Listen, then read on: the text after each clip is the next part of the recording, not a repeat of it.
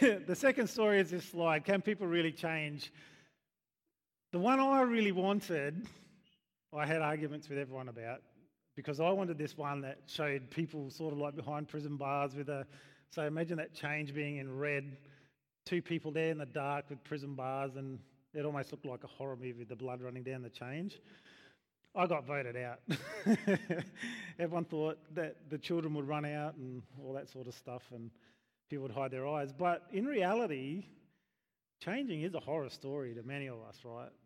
It's hard to change. It's not something that we love to do and love to embrace. And so the change that we're going to talk about over the next probably six, seven weeks is really about what about me in different circumstances? How can I change? What is it that I need to do so that there can be changes in my family, in my uh, spirituality, in my faith, in my sexuality, whatever it might be? What are the things where I feel trapped? And that is why I like that picture that people are behind bars in their lives where they're just like, I just can't change. This situation that I'm in now can't change. It's, it's so common that we feel that way, feel really trapped.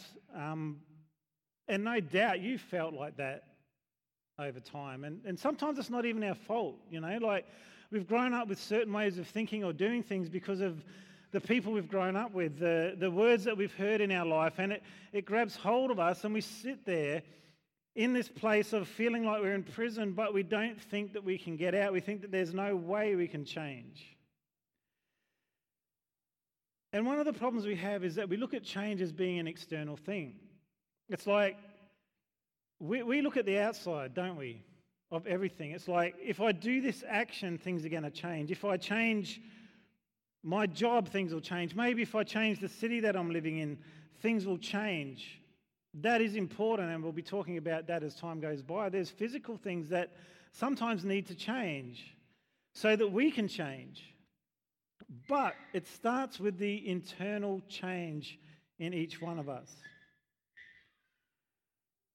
And so the external things, just changing them, actually doesn't change anything. It's like, you know, I can go to this, this new job, a new school, a new whatever it is, and things will change. But often, the things that need changing can only be changed when there's an internal change in us. When our heart begins to change. Let's have a look at um, Mark 23, verse 24 to 28. So, this is Jesus speaking to the Pharisees and giving them a bit of a hiding at the time. It's, it's uh, pretty severe. And he says, What sorrow awaits you, teachers of religious law, and you Pharisees, hypocrites, for you're so careful to clean the outside of the cup and the dish, but inside you're filthy, full of greed and self indulgence, you blind Pharisee. First wash the inside of the cup and the dish, and then the outside will become clean too. What sorrow awaits you, teachers of religious law, and you Pharisees. Next slide.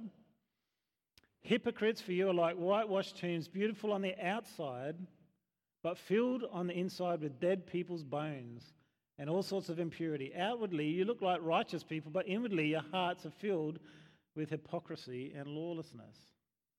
That sounds pretty severe to me. Does it sound severe to you? It's like Jesus is saying, there's something wrong with your life. And what he's saying that you're really careful about how you do things. Like, so if we think about that in terms of obeying the rules or, or, or projecting this way of acting that actually didn't reflect what's inside their heart. And he's saying you're thinking that by washing the outside, everything's going to be good. But the reality was, he was saying it is what's inside that affects change in your life. It's what's on the inside that actually proves you're pure. And it is a work of the Spirit in cooperation with us. Because we can act a certain way, and most of us know this. We know people who we, we, we even say we think they, they act like a Christian on the outside, but on the inside, they're actually not wanting to do that thing. It's like we come to Christ and we're like, you know, well, now I've got to change the way I think about things, but I haven't changed the inside, but I will act a certain way around people. I will act like I'm pure, but on the inside, I'm actually not. And Jesus was saying, guys, it's so important that you start to look at change as being something that comes from the inner person, the spirit that is transformed. And so we can easily put on this outer cloak that looks like things are changing. You see it with, you know, often in marriages, it's like a husband or a wife will say, normally, a husband, I'm going to change. No, no, I'll change. But they keep on doing the same thing they've always done. There's no heart change. So what happens is they go through the motions without changing the motives. And eventually, when the right situation arises, when the right temptation comes, when the right conditions are there, they fall away from what they've promised because there's been no change internally. And it's all been a trying to discipline myself to do the right thing over all that time, but there's no inside change. So the question is can people really change? What do you think? Probably you're out there going, Oh, I know this person, they never change. I don't think it's possible. Um, a leopard can't change its spots. Or maybe you're going, Yeah, yeah, people can change, but it's never lasts. You know, people say they change, but they don't really. When we were building this church, I came in one day and um, to lay some carpet. I come in and there's a bird walking around in here, a curlew. I don't know if you know the curlews, uh, what they look like, but they're sort of like a tall bird about this high, really cute, big eyes, brown feathers, and and I think they call them like I don't know. They, they associate them at night. You'll hear them calling. Have you heard that call that they do? It's like a like that. It's like someone dying. Yeah. thank you. Thank you. Yes. Uh, well, when I used to be at the office at Howard Springs Primary School, I used to sit there sometimes. I had my door open and play my guitar singing. Anyway, this one little cute little curlew. This is a different story. He came, he used to come into the office. So I'd be playing next minute. He walks in and just looks at me and sits there, and I'd try and feed him biscuits. He didn't really like them, but I was wondering if maybe my singing sounded like a mating call. Like, maybe, maybe that was the attraction. I don't know. But anyway, in my head, I'm like, oh, it must be because God's here. Can feel the presence, and it came in. But anyway, I came in here, and this curlew's walking around, and it just couldn't get out. So I was trying to be really careful, and it ran away from me, and then it's going flying and bang into that window there. Sorry, bird lovers. Um, it was all right. I was going to say no birds got hurt, but I'm pretty sure it did get hurt when it hit that window. And I was like, how can I get this out? And, and I sort of think people are like that, aren't they? It's like we're in this room trapped and we see the glass, we see the outside, and we're like, I'm trying to get out, but bang, we hit this wall, we can't change. And so we're going to need some certain things that, that help us change, which we're going to talk about in a minute. But I came in and I carefully opened the door at the back and I tried to hurt it out. But even when the door was open, it ran through that window. Um, but eventually, I sort of snuck around and, and ushered it out that back door. It flew out to freedom. But even when the door was open, the bird wasn't free.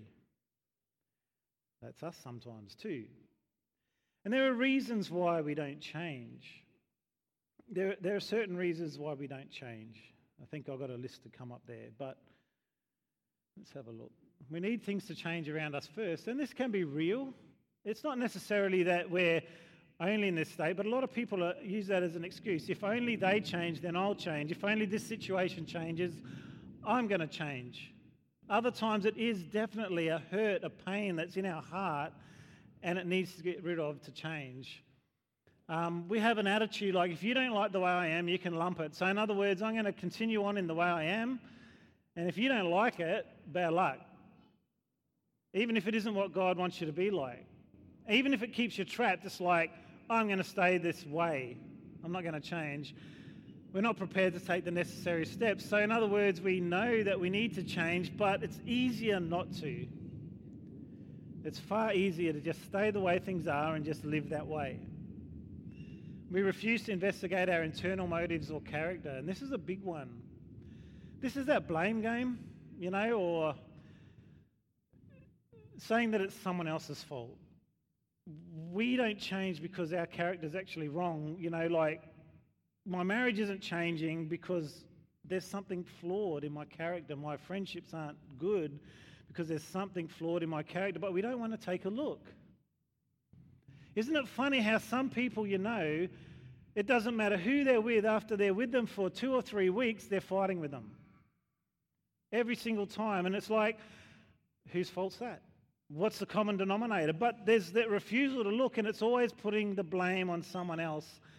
But we're not going to investigate our motives or our character. Why do we act the way we do? And the last one, we refuse to take personal responsibility. In other words, it's always someone else's fault. In order for things to get better, they have to do something about it. And you see that often when it comes to leadership in your workplace, right?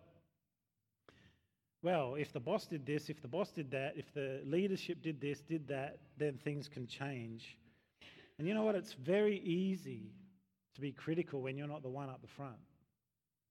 Very easy. Because you actually have no responsibility, no culpability. You wash your hands of things.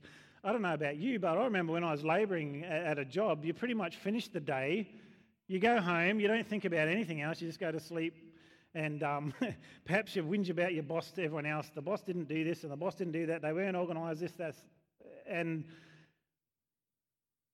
it's easy because when I wake up in the morning, it's the boss who thought about I need to get wages paid, I need to pay these bills, I need to to try and get this workplace operating well. And and what we do is sometimes we put that responsibility on them.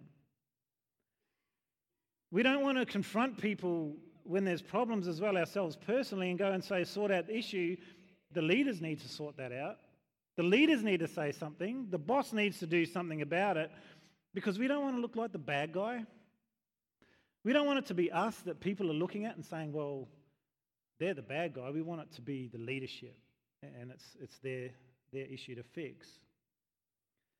So, what do we need, though, to be free? And this is just introductory.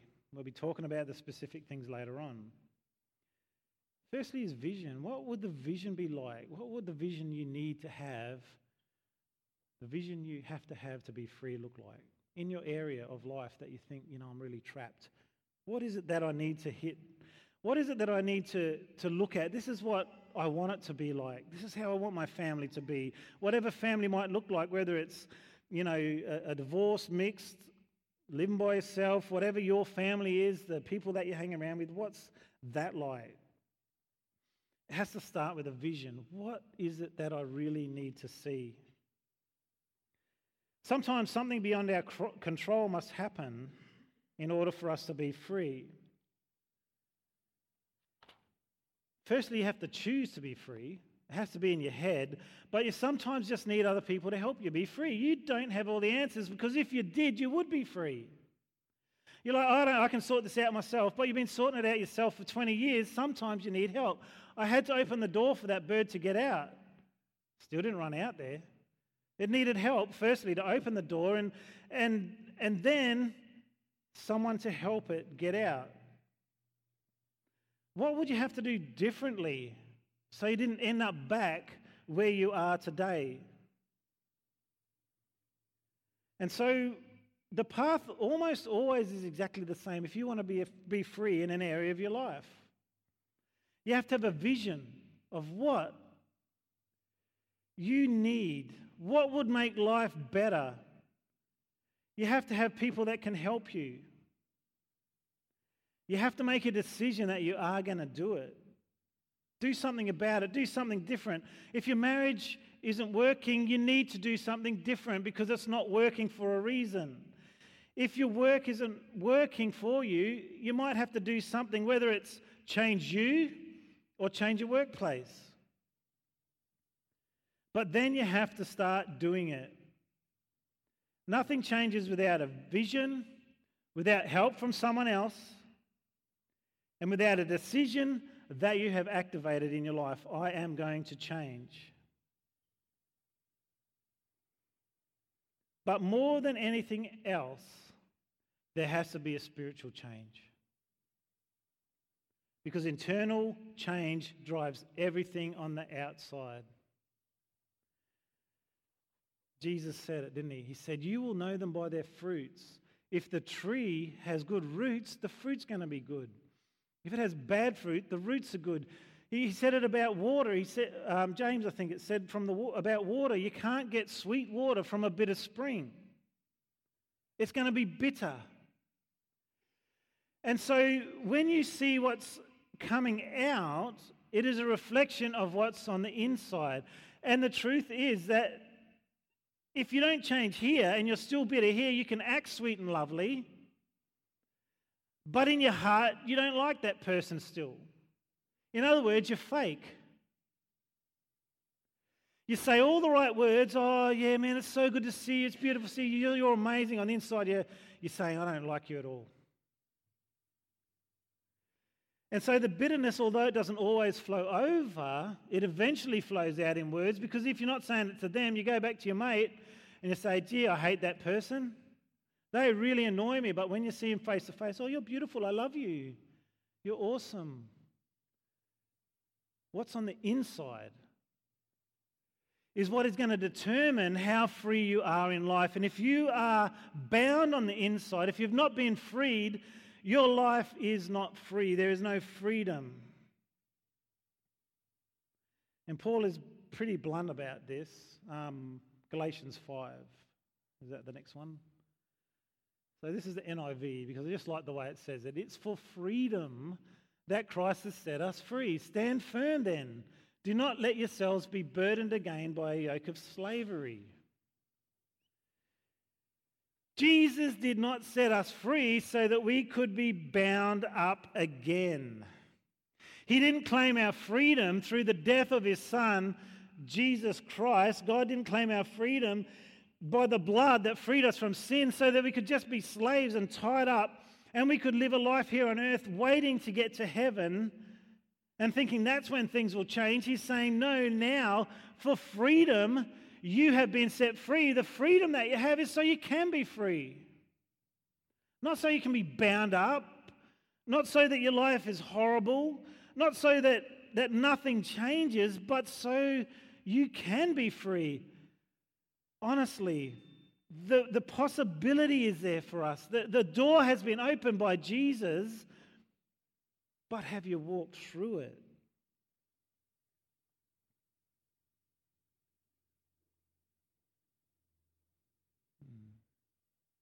His blood has the power to restore things in your life, whatever it might be. And the change on the inside takes place because His Holy Spirit lives inside of us and helps us be a different person because the internal change moves us to who we're meant to be. You have to take a stand. Don't pray if, but how. Step across the line because nothing changes until you actually do something different. It goes back to exactly what it was. And Jesus isn't about modifying our behavior. Yes, our behavior is modified but it's about the heart change that happens inside of us as a person so that we are actually a good person. And so the change that Jesus asks us to do is not from the right motions, but the right motive. Because we can easily, on the outside, obey a law, but our motives are wrong. And lasting change has to come through the right motives. As I said before, imagine a husband I'm not going to do that anymore. But his heart, he still hasn't changed in his attitude towards his wife, but he acts right. You know, you know how it is. There might be other things in a workplace, whatever it might be. I'm acting the right way. I'm serving my wife, but in my heart, I don't want to. I'm loving my husband and giving him a kiss goodbye, but in my heart, I'm not even wanting to touch his lips. Because unresolved issues are still there. There's been no change in the heart of who I am. And so you keep going on the same way. And as I said, eventually, when the conditions are right, when there's, where there's a temptation thrown your way that is just perfect to pull you off your path, you'll walk down it.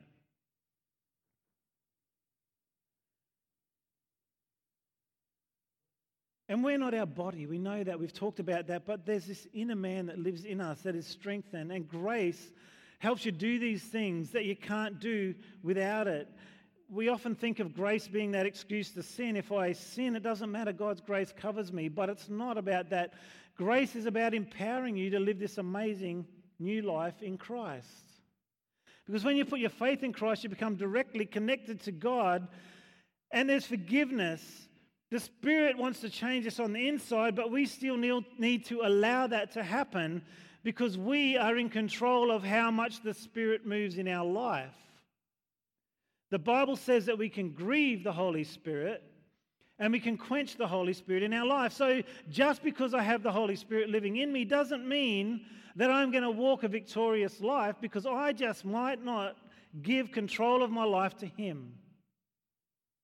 I might sit there in my stubbornness, in that thing. Well, if they don't like me, they can lump it.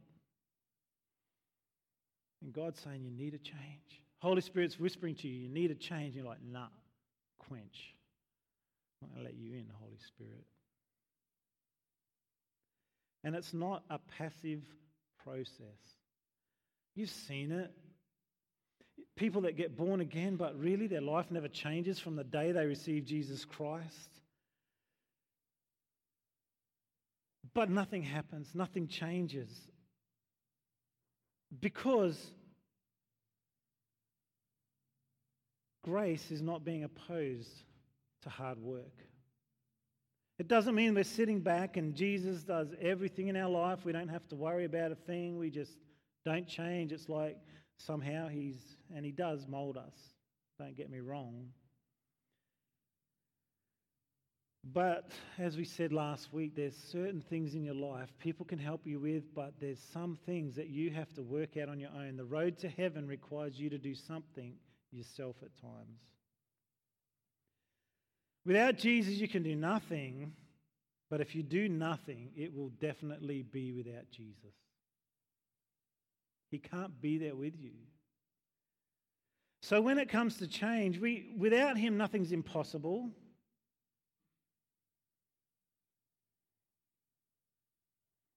But if you do nothing, it is going to be without Jesus.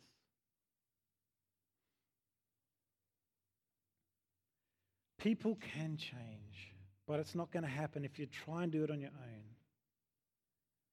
You need to start relying on the Holy Spirit to work within you to start to change lots of different areas of your life.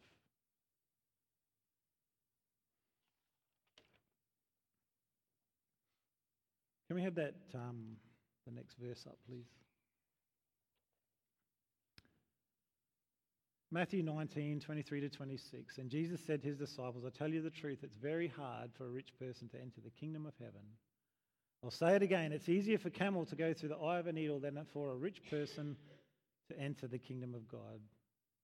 The disciples were astounded. Then who in the world can be saved? They asked. Jesus looked at them intently and said, Humanly speaking, it is impossible, but with God, everything is possible. So, what's it saying there? Jesus is saying that a person's heart can change. These verses come after a rich man came to Jesus asking, How can I be saved? How can I get to heaven? And he told him, You have to give up everything you own, sell it, follow me. And he wasn't prepared to do it. What, what it was about was the inward change that was required for him to be a follower of Jesus. And so this is something the disciples wrestled with. Why is Jesus saying this about rich people? Because people who are rich don't need God. Simple as that. You know, if I need a favor, I'll just pay someone off. I don't need God to sort that out. If I need whatever I need, I've got the money for it. And so what happens is they start to trust in the riches. And so Jesus wasn't attacking the money, he was attacking that attachment to the money, saying, You need to start to change on the inside.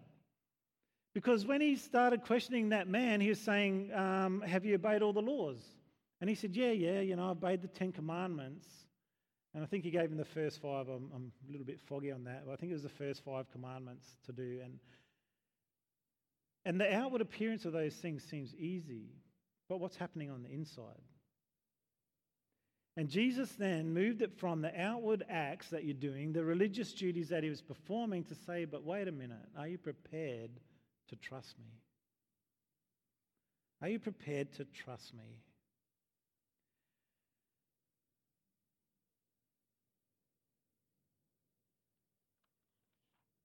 And the inward change is the hardest change to make. But guess what, guys? God is with us. He's given us the Holy Spirit, and this spiritual change is real.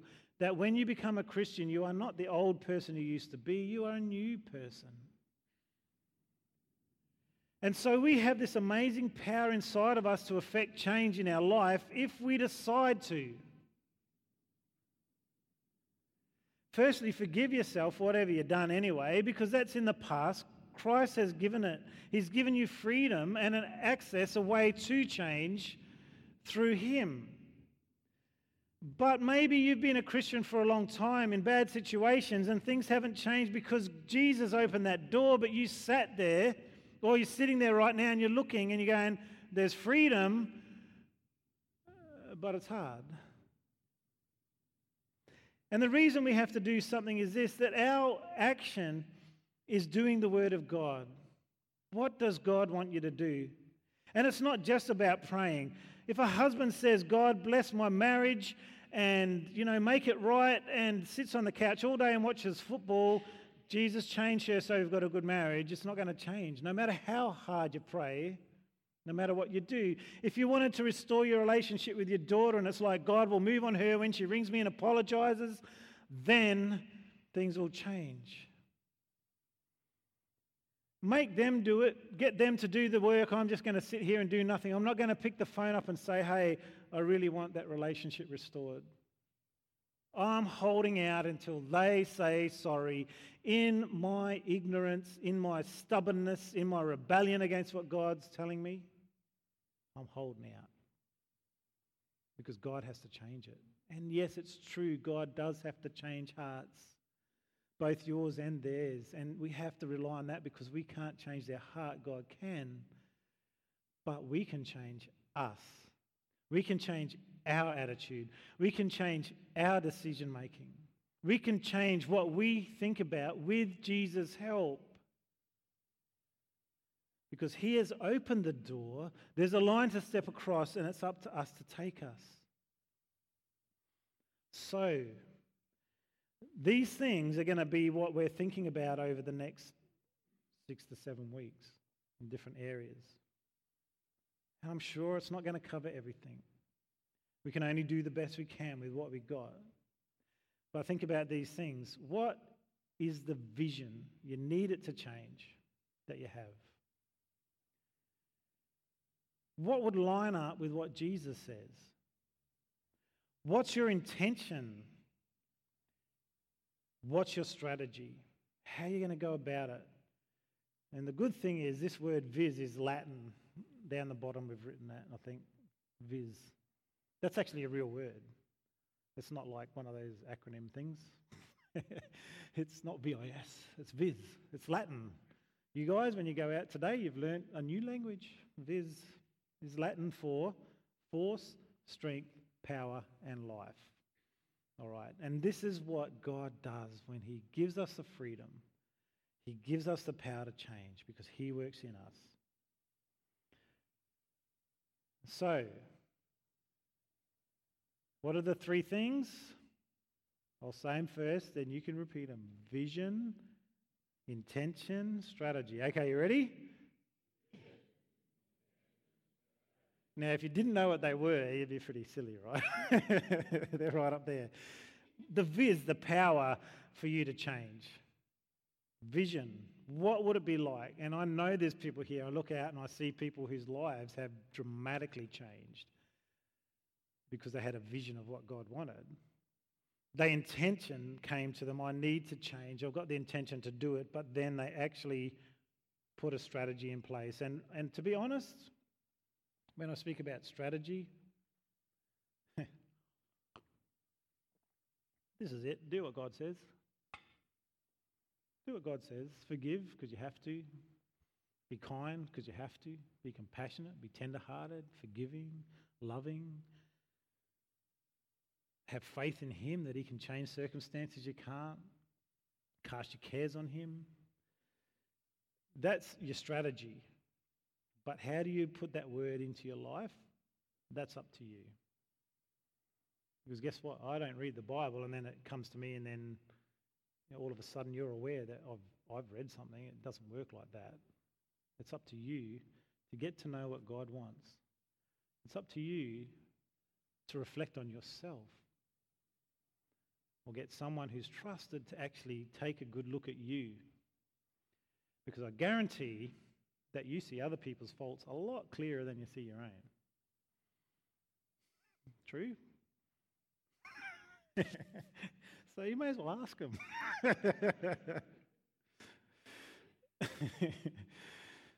and it's true. My even this morning, you know, like I feel like my fashion sense is amazing. But Joe sees differently to me. Neil, those shoes don't go with that. I'm so glad I caught you before you went out the door. Crazy. Doesn't know anything about fashion, my wife.